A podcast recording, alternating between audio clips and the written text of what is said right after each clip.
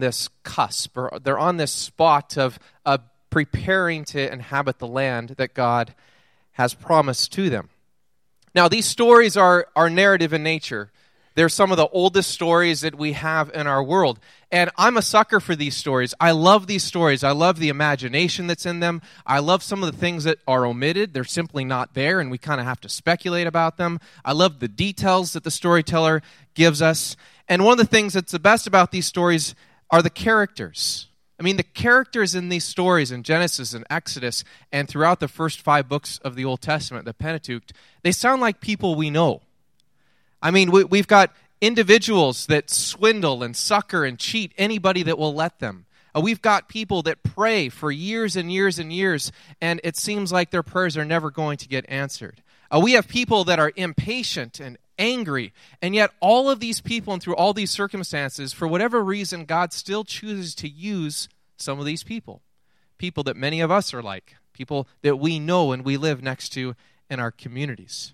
These are the characters that make me smile because these are the characters that I can relate to. These are the ones that walk around today. But there's other characters that are more difficult for me to relate to, and these are the most enviable characters. These are the characters with great faith. These are the strong, determined ones that sometimes I think I can never measure up to. These are the people who risk their lives because they're convinced they're not doing it on their own, but actually the Lord God is leading them. These are the people with great faith. Now, that word faith, and it's in our in our subtitle here, Life on the Edge of Faith, those five letters, faith, is such a big word. Whenever I hear that, I just think, oh man, faith. I have this image of jumping into a, a giant pool of water and having no idea where the bottom is and what might be swimming there next to you. Faith looks great when it's well founded, but it looks incredibly foolish when it's not. Faith is risky, it's exciting, and it's unavoidable. I mean, all of us place faith in something. All of us are people of faith. It's simply how life is. But in these stories, it feels like it's all of what life is for some of these characters. Last summer, we, we finished in the book of Exodus, and at the very beginning of that story, we read about two Hebrew midwives. They have names. Pharaoh, the king of Egypt, is nameless, and yet these two midwives are given names. And they choose to spare the lives of the Hebrew boys. Even though Pharaoh, the, the king of the land, the most powerful person probably on earth at that time, told them to end their lives because of his fear. And then we read about a man named no- Moses. And Moses, he chooses to live as an Israelite, to be one of the Hebrew people to be a slave, to leave this group out of Egypt instead of taking the corner office in the newest pyramid. He was raised as an Egyptian. And this is just the beginning of the story for Moses and for his sister Miriam and for their brother Aaron. Story after story of great faith and great obedience. And yet there's also stories of reoccurring doubt and disobedience. And it makes me wonder what it takes to develop great faith that transforms a community. Great faith that lasts. Do you ever wonder if you've got what it takes to have faith like these people? Do you ever wonder how some of these characters got to the point of developing faith like this? Well, the people with great faith carry the crowd, but they're severely outnumbered. When we pick up the story in the book of Numbers, the morale of the group might be at an all time low. To put it succinctly, they're a bunch of whiners. Now, the people of God, the Israelites, the Hebrew people, they started their whining back at Mount Sinai. And I don't blame them because when I get hungry, I get irritable and I worry about where the next meal is coming from. And so, even though God had led them out in this miraculous display of power, He parted the, the Red Sea and they walked on dry land. They got to the mountain, and all of a sudden they realized wait a second, we were slaves, but at least we had food in Egypt and they start to complain, What are we going to eat? And so God provides. There's a story in Exodus chapter 16 about bread from heaven. It's called manna. It means, What is it? And so every morning, it's like dew on the ground, and they would collect this flaky bread like substance and they would eat it. And they complained some more, We need some meat. And so God provided quail to kind of fly low in the evenings, and they had meat at that point. But we find out that even though they've now transitioned from Mount Sinai over to the, this new area, this, this desert, we find out that, that the people are back to their whining ways. And so now they say, well, we're kind of tired of eating this food. And it doesn't seem to be just one person. I mean, there's a whiner in every group of people, right? I think sometimes I'm accused of being the whiner, depending on what group it is. But it's not just a couple of people. The storyteller in the book of Numbers tells us that Moses hear people whining from every family. They're wailing. But what's even more surprising is it's not just the whiners, it's some of the leaders too. Moses' own flesh and blood, his brother and his sister, Aaron and Miriam, they begin to complain about Moses. And their opposition has to be settled by God Himself. And so, in the midst of all this grumbling and all this complaining about this monotonous diet that they have, about where they're going, about their leadership, there comes a major turning point in this story. And this is the story that we're going to look at today. It's found in the book of Numbers. We're going to be looking at chapter 13 and 14. The book of Numbers is about numbers. A good amount of the beginning of the book is all about counting, counting all these different people from different tribes. And the understanding is there's this anticipation. They're actually counting the able bodied men who are 20 years old and older because they're wanting to know what their numbers are for an army. And we get this sense of anticipation. They're getting closer. Now they're on the outskirts of Canaan. They're ready to go in and take possession of this land. And so it's this transition point. They're at the edge of faith. God promised to give Abraham's descendants, who we now know as the Israelites. And so in this story, God tells Moses to send out some men, some explorers. One man from each ancestral tribe, 12 men altogether. Now, we don't know anything about these men outside of the heritage that they have and what tribe that they're in, with one exception. There's one man by the name of Hoshea, who's also known as Joshua. Joshua apparently is what Moses named Hoshea. And there's a couple of stories about him prior to the story that we're looking at this morning. And Joshua was sort of, he was kind of job shadowing Moses. He, maybe he was the office intern, or, or maybe he was a kind of the man in waiting. He was his apprentice. And so we've heard a couple of stories about Joshua, how he's been obedient to Moses, how he's carried out some of his instructions. But outside of that, we don't know who any of these other people are. Joshua is one of the 12. And so he and 11 other men are sent to Canaan. And as we get to Numbers chapter 13, verse 17, we read that when Moses sends out the men to explore Canaan, he says to them, Go up through the Negev and on into the hill country. That's verse 17. Now, there's always details to the story. And some of us might think, well, who cares what route that they got there? And, and maybe, since we're not the first people to read this, maybe the original hearers of the story thought, oh, that's interesting. We live in the hill country. Maybe that was some of the community people there. Maybe some of them had ancestors that came up from the Negev. Maybe this was something that was pertinent to their situation. But it seems to be the most important reason why this detail is in here is because this is the same route that Abraham took years before. In Genesis chapter 13, and actually in 12 before that, we learn of this man who at the time was named Abram. This is going back in the history a little bit, where Abram was told to leave everything his, he knew his land, his inheritance, his people, and he was to go to this land that God had promised to him. And we read in, in uh, chapter 12, and 13, the Lord says to Abram, Go, walk through the length and breadth of the land, for I am giving it to you. And so at one point, he stops and he travels through the Negev. So these 12 explorers, they take the same route. Now, we could call them explorers, we could call them scouts, maybe spies. To use common terminology, maybe we'd call them investigative reporters. They're going with a purpose of reporting back. And Moses, he gives them a few questions. He says, basically, here's your assignment. This is what I want you to scout out. This is what I want you to be looking for. So Moses says, I want you to know about the land. I, I want information about the land. Is the, is the land fertile? Is the soil good and rich? What sort of vegetation can we expect? He wants to know about the cities and the towns. Are they huge? Are they well fortified? Or are they suspect for an invasion? He wants to know about the specific vegetation, the trees, and the plant life. He even asks for some fruit samples. And so they go. The 12 men go. And they travel through the area, and they do what any of us would do.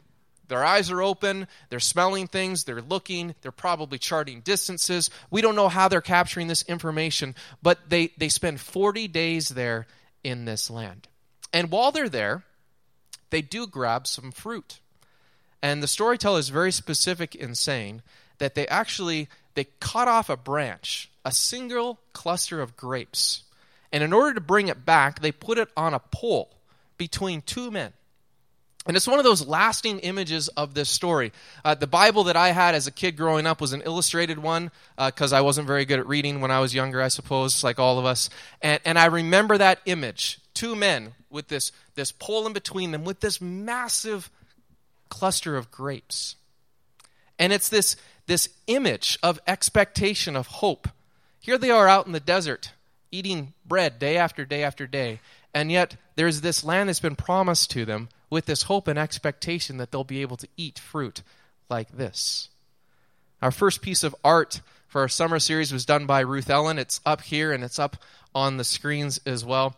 And there are the two men, pole over their shoulder, with that giant cluster of grapes. And what I love about this image is it captures the series as well, crossing over. We see on the left the, the lush land, a land that's described as a milk as a land flowing with milk and honey. And they cross back over into the desert where they're tent dwellers because they're there temporarily. And so the men return.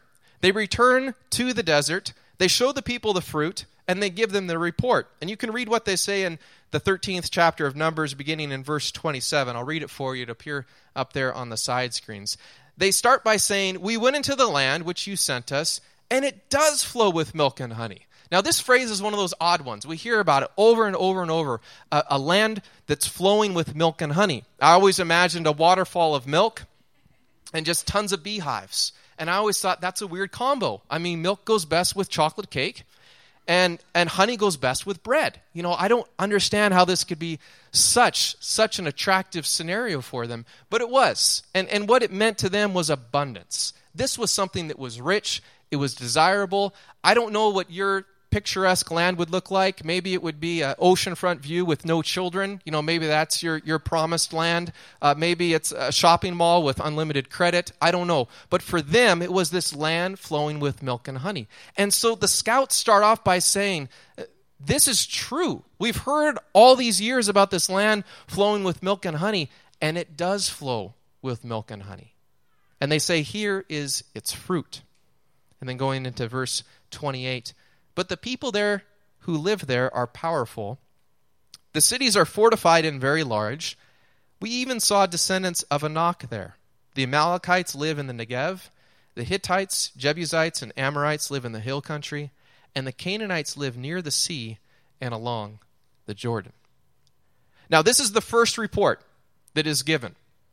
We don't know who's speaking here. We don't know if collectively all 12 of them are giving insights, uh, but we know that th- this is kind of the data. And they've answered most of Moses' questions here. They've talked about the land and the people and the cities, and, and so they seem to have done a fairly good job. And we don't know how the people responded they were not just reporting to Moses, but says the entire Israel community was there listening. But we know that some noise came out of this because the, we find out later they have to be silenced. So maybe some of them are asking questions. Maybe some of them have started complaining again, and so there's a whole level of, of noise that's going on. Uh, personally, I think some of them might have been fighting over some of the fruit. That's a pretty nice cluster of grapes. You know, how are we going to settle out who actually eats this stuff? Someone's got to be a taste tester. But they're talking. And it, it, it's created a bit of a frenzy. And then we find out that they're silenced by one person, and his name is Caleb. One person. Now, Caleb, up to this point, we know nothing about him. Nothing in the scriptures say anything about Caleb. The only thing we know is based on, on the, the numbers of the men who went and what families they came from. And we know that Caleb is from the tribe of Judah, and he's the son of a man named Jephunneh. So Caleb, one of the 12 scouts, he says this We should go up and take possession of the land, for we can certainly do it. We should go. Let's go up and let's take the land because we can do it. Now, the report is over, right? This is his opinion. Caleb is no longer talking about the land. He's no longer giving, you know, kind of practical uh, data that, that is measurable by any means. He is casting a vision. He's saying, folks, people, let's go. We can do this. But his vision doesn't last very long because there's immediate opposition and it comes from the very same men that he explored the land with. This is what they say in the next verse We can't attack these people, they're stronger than we are. And so they spread among the Israelites a bad report about the land they had explored. They said, The land we explored devours those living in it. Remember earlier they said it's a land flowing with milk and honey and it's lush with vegetation. Now they say it devours those living in it. All the people we saw there are of great size we saw the Nephilim there. And the storyteller adds this comment that they're descendants of Anak. And the Nephilim were kind of this mysterious people. They were known as giants. And so they're starting to say, wait a second, these people, they don't just have strong cities and all this, but, but they actually, they're, they're large people. They're of great size. And they finish off their rebuttal by saying, we seem like grasshoppers in our own eyes, and we look the same so one team explores the land, but from this group come very different opinions. Why? How can 12 men go on a journey together and spend 40 days together, and how can they have such different opinions? How can they see the same thing, and how can they, in turn, uh, process it so differently? Do I need to switch a mic here? No? I'm good. Okay. Oh, that sounds a lot better. Thank you. Not quite as powerful, but good. How does that happen? Now, I was, thinking yesterday uh, about being in group projects. I hated group projects as a student. It always felt like everyone else had something else to do, and then you were stuck trying to figure it out by yourself. Maybe that's what this was. Maybe this was a dysfunctional group project where they all went in there, they all had different ideas, and they all processed the assignment differently. But how, how, does Caleb do this? Why is he the one here that says something different than the others? How is he the one that's able to demonstrate some of this faith? Was Caleb one of those foolishly optimistic people? Were the others? Were they the ones who were realists? Were they the reasonable people? Were the other men just flat out more serious, more well grounded? Maybe Caleb was, was one of those ones that didn't really look at all the facts and he was just one of those hopeful people. And so he says to Joshua, Hey, let's prepare the troops, let's take the land. Because later on, Joshua, we find out, is he's of the same opinion of Caleb. And the other 12, no, we can't do this. Forget about the grapes. They're giants, and we're like grasshoppers. Well, it gets worse. The story gets much worse in the next chapter. We find out in chapter 14 that the men not only give a bad report, but the report that they give has a very divisive impact on the community. And so the Israelites become so delirious, they begin to dream up ridic- ridiculous scenarios. I mean, you think about just logic and how this works. One of the things, first things that say in chapter 14, is they said, if only we had died in Egypt. So they're fearful for their lives now, and now they actually wish that they already would have died back in Egypt. And then they question God for bringing him to the land. They say, Why is the Lord bringing us to this land only to let us fall by the sword? My favorite excuse, as they're trying to figure out what to do here, is they tried to hide their fear and their cowardice by trying to trying to assume the fact that they're family men. The men say, "Oh, our women and children are going to be taken as plunder." And then they cast a new vision that's far less inspiring. They say, wouldn't it just be better for us to go back to Egypt? And so, forgetting that these are the same people who, not all that long ago, had groaned and cried out about their injustice and their slavery to God, these same people say, we should choose a leader and go back to Egypt. And when they hear this, Aaron and Moses, they fall down on their faces. Caleb and Joshua tear their clothes, which is a kind of a cultural symbol of grief. It can even be a, a sign of righteous anger. They're repenting.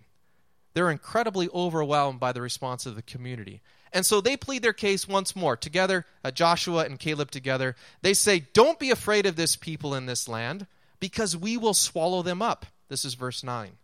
Their protection is gone, but the Lord is with us. So they give it another shot. What do the people do this time? They discuss which one should go and collect stones and which one should warm up their throwing arms. Now, there's conflict in this story. We realize this, right? Two opposing groups, two very different perspectives. And we can feel this tension between the fearful and the faithful. And the fact that faith is a major topic in the story, which is found in the Bible, should not surprise any of us, right? This is what these stories are about. Who will be faithful? Who will believe? The essence of these stories is faith belief in a God, that there's actually a God who created things, who cares about people, who wants to be central to their stories. Belief that God has a son who is known as Jesus. Belief that Jesus actually came to this earth. Belief that Jesus died for people's sins. Belief that Jesus didn't just stay dead, but that he rose again and has victory over sin and over death. Belief that these aren't just beliefs and hopes, but these are actually based on events these are historical things that happened. Belief that this is actually truth and that this truth has the power to actually change people's lives. Faith is not just believing, faith is acting. It's one thing to say that a chair was well built and sturdy, like some of these chairs here that we see in the banquet hall. It's quite another thing to sit on that chair and to invite five other people to sit on your lap. One is believing, the other is acting. And Caleb in this story, we learn that he's a faith by practice sort of guy. He's got bold faith, it's courageous faith, it's stick your neck out faith, it's bet the farm for what you believe in faith. It's the type of faith that inspires people. Now, it's quite quite common for us in a church setting. It's quite common for Christians to talk about this sort of faith. But one thing that we don't often talk about is how to develop this sort of faith. How does a person muster up this sort of faith? How does a person not only just show this faith, but demonstrate this faith? And what is it about Caleb? Why does he believe and act when others don't?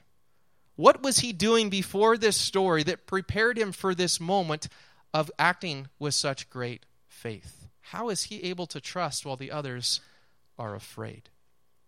Now, if I could ask any questions about this story, those would be the questions that I would ask Caleb. These would be the ones that I would ask him. Caleb, what made you different? What were you doing differently than these other explorers? Why did you respond in this way when the others didn't? I'd ask these questions because it's not enough for me to tell myself to have greater faith. I need to know how to develop stronger faith. I don't want to leave here and just say, that's a, that's a good word from this story. We should all just have greater faith. That's not going to do anything. We need to find out how do we develop this sort of faith? What do we do in our lives to actually strengthen that part of our lives? As I mentioned before, we don't know anything about Caleb before this story. And after the story, whenever Caleb is talked about again, it's with respect to this story once again. The Lord God actually says, Caleb has a different spirit about him. So, what was he doing before this story to develop the courageous faith that ends up transforming this story? Well, the stories don't spell it out for us. We can't know for sure. But you and I know enough about how faith works to connect the dots together. In order for you to believe something, really, in order for any of us to believe anything, we need one of two things to happen. We need either a believable scenario or a believable source. A believable scenario is, is pretty simple it's a realistic proposal. It's this understanding that if a theory is doable, it's believable. If I met someone today and he told me, Keith, I just met you, but in one month, 30 days from now, I'm going to lose 10 pounds, I would think, yeah, that's reasonable. But if then he told me his body mass index and he had the potential to lose 100 pounds and he told me what his eating plan was and his exercise plan was and who was going to team with him while he did that, I would think, well, this is definitely believable. Because the theory is realistic, it's reasonable. If you told me that you have a lunch appointment later today and you're going to drive to Abbotsford and it's going to take you 30 minutes to get there, I would believe you. It's reasonable, it's realistic, it's worth putting your trust in. The second believability factor is a source, which is really just a trustworthy subject. If a source is trustworthy, the idea becomes trustworthy. Most of us are familiar with the phrase that says, Fool me once, shame on you, fool me twice, shame on me. It's the understanding that if you get duped continuously by one person, that's on you. They're no longer a believable source. And so, while they certainly have some blame for themselves, each individual understands that there's this factor in, in looking at someone's reasonable credibility. When I was in high school, I worked on several school projects with a friend of mine. He is incredibly artistic, creative, and imaginative. Of course, I didn't know it at the time. Uh, now I, I see that in him. And going back to this idea of group projects, we were on several group projects together. And his scenarios were completely unbelievable. I mean, there's no way we can do this in this time frame. This has nothing to do with the assignment. I don't even understand what you're talking about. And so, quite often, we, we wouldn't really work together. We'd kind of do our own thing. And I just thought, there's no way this is going to happen. We can't pull this off. We're going to fail this assignment. But then he started completing these things. And the weird sort of things he told me that did not make sense, somehow it all came together. And I began to realize his scenario is complete lunacy, but he developed a trustworthy factor about him. And so, because he was a believable source, I began to believe in his scenario. Now, if you're going to believe in something, you need at least one of these two a believable scenario or a believable source. In the court of law, the most pers- persuasive cases, the best cases, are the ones that have a healthy dose of both. There's believable sources and there's believable scenarios. But when there isn't either one, when there's no believable scenario and when there's no believable source, a person is said to have blind faith. Now, lots of people think that this is what the Christian faith is really all about it's blind faith. It's people taking a really big jump. They look at some of these scenarios and they think, that doesn't sound reasonable. That doesn't sound factual and they haven't come to a point of trusting the source. And so when you examine the proof and add it all together, you're, all you can be left with is a blind faith. And it looks like a jump that's way too big to take. But believable scenarios and believable sources are different, but they do have one thing in common, and that's a track record. A scenario is believable, it becomes believable when you compare it to the past. If we find out that, that in most situations it takes uh, an hour to get to Abbotsford, that'd be far more likely for us to believe in that scenario that someone could get there in 30 minutes. If we found out that only half a percentage of all people are able to, to lose weight, then we would say there's no way. That's not believable at all. It doesn't stack up. The very reason that a source becomes believable is because they've proven their trustworthiness. We find out that history has an incredible link to the believability factor. Without a history of believability, neither one means anything. Which means that our faith has a crucial impact on the present. The history. And that's what separates Caleb from the others. Caleb remembers that the source, the Lord God Almighty, has proven himself to be believable, which makes the scenario that he's looking at not only believable, but probable. This is not blind faith. This is reasonable calculating. And the reason is is because faith is not just believing, faith is remembering. Faith is not just believing, hoping, wishing. A good part of faith is actually remembering. What has happened before. And so Caleb and Joshua and the other 10, they spend 40 days together. They see the same sights, they eat the same food, they explore the same land. But when Caleb says we should go and take the land, the others hear a scenario that's not believable, and it begins to change what they saw. The land that had been flowing with milk and honey, that had been abundant and rich, now that same land, they say, is devouring everything that once lived on it. Caleb was convinced that the scenario was believable because he learned that the source was believable. And when he and Joshua speak to the people for a second time, they say, If the Lord is pleased with us, he will lead us into that land. Don't be afraid of the people of that land because we will devour them. And listen to this part. Their protection is gone, but the Lord is with us. The Lord is with us. Where does Caleb come up with this? I think it was based on his experience with a believable source. When he was a slave in Egypt, he was freed by the Lord God with a mighty hand and an outstretched arm. When he saw the Red Sea in front of him and Pharaoh's army behind him, he saw the Lord part the waters his feet walked on dry land. When there was no food in the desert and his stomach was growling, Caleb ate the food that God provided. And as God provided for him each and every step of the way, and as God led them to the border of Canaan, Caleb must have remembered the promise that God once spoke to Abraham, that was repeated to Moses, that was repeated to all of Israel I will give you this land. Did Caleb have great faith? Absolutely. But faith is not just believing, faith is remembering. And I can't help that many of us have trouble believing because many of us have trouble remembering. I know it's true in my life. It's very easy sometimes to look specifically at the scenario without dwelling on the past and without thinking what God has already done to us, the promises that He has given to us. There was a time in my life many years ago when I was really discouraged. I wasn't quite sure what the future was going to hold. I wasn't sure what sort of career path I was on, and, and so I felt lost. I wasn't quite sure what to do. My current scenario was hardly believable. My girlfriend at the time was much smarter than me. It's not too surprising. She still is. That's why I married her. And, and she told me I needed to listen to something. She said I need to watch a tape. She told me I needed to listen to a sermon. And the ironic thing is, it was me that was speaking.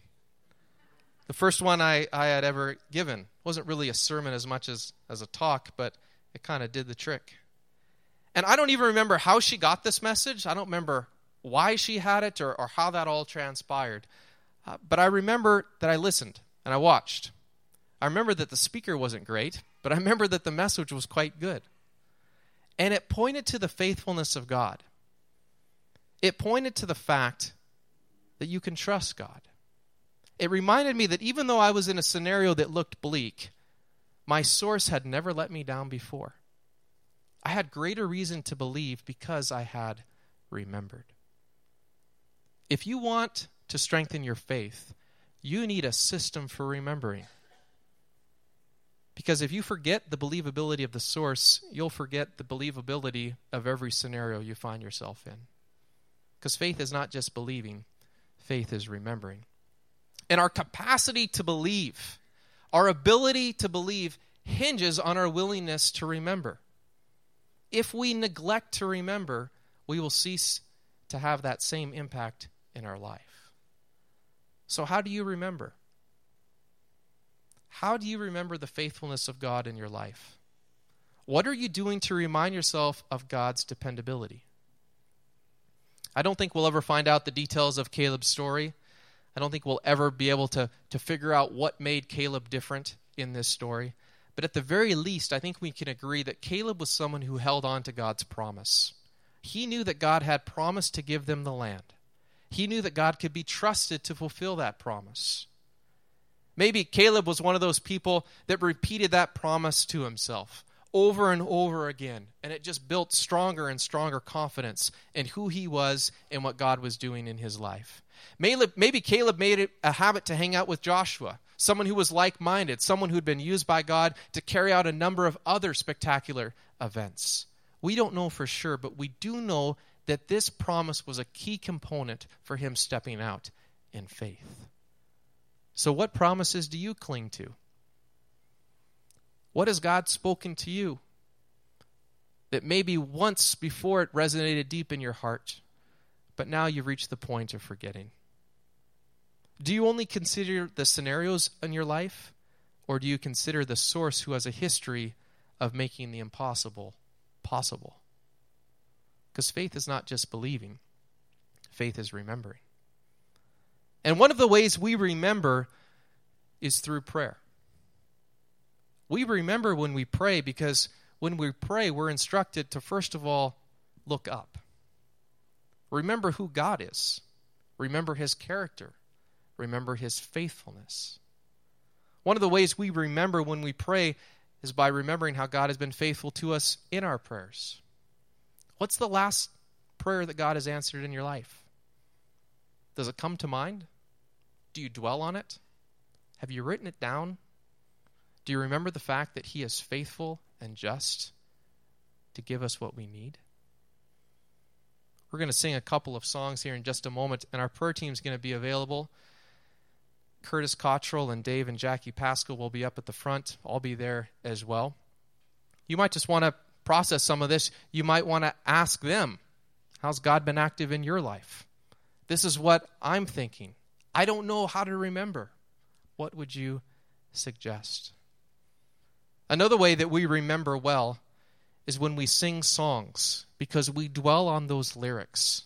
They remind us of how God has acted, they remind us of the promises of God.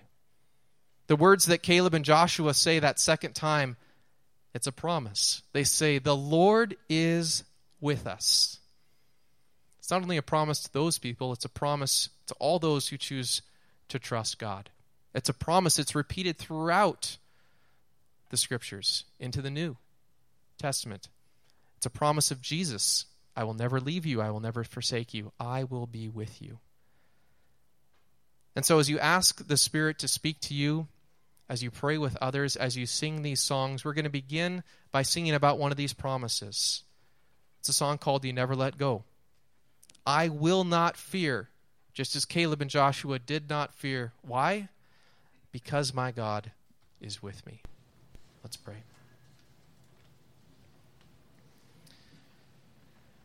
Lord, the truth of your story is that you are faithful.